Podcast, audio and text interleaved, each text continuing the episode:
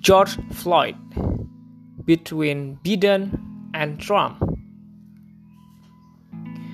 May 2020 became the beginning of dynamics of Paman Sam. Floyd's arrest led to death. The mastermind is a police officer. Minneapolis be a silent witness. Not surprisingly, the bloody tragedy has angered the protesters. The racism is the ringleader again and again. Discrimination become embers of a fire. Politics is associated with very, very slapstick. Some say that Biden successfully became a field rider. The White House start to chirp, but it's not about Minneapolis. Trump is only focusing on China, China, and China. The challenger Biden pointing at the president. Biden said, it opens the old one of American history about racism.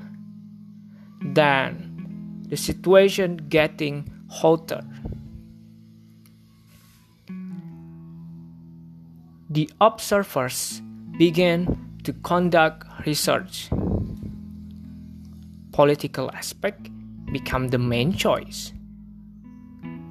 They argue that this is not a matter of racism and injustice.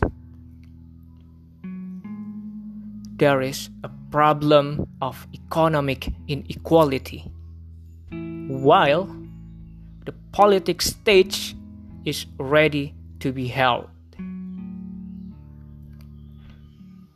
Floyd is indeed dead. But the sense of injustice he got still alive. Life in every human being of democracy. We have to be honest. The demonstrants pure fighting for justice. Biden, Trump, or other politicians cannot gather that much mass like now.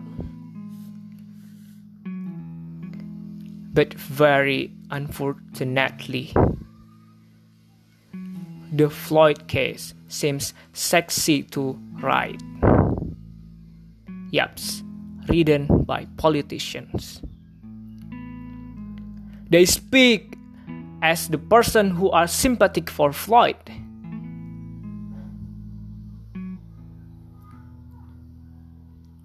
Floyd,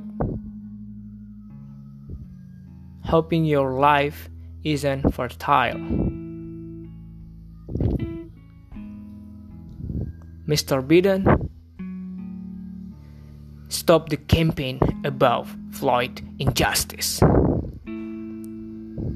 And for you, Mr. Trump, you are president give a policy that reconcile your people. And all of you the demonstrants you are a hero. You are teachers for justice seekers around the world. Stay safe at all. Because justice is always win. Whatever whenever and wherever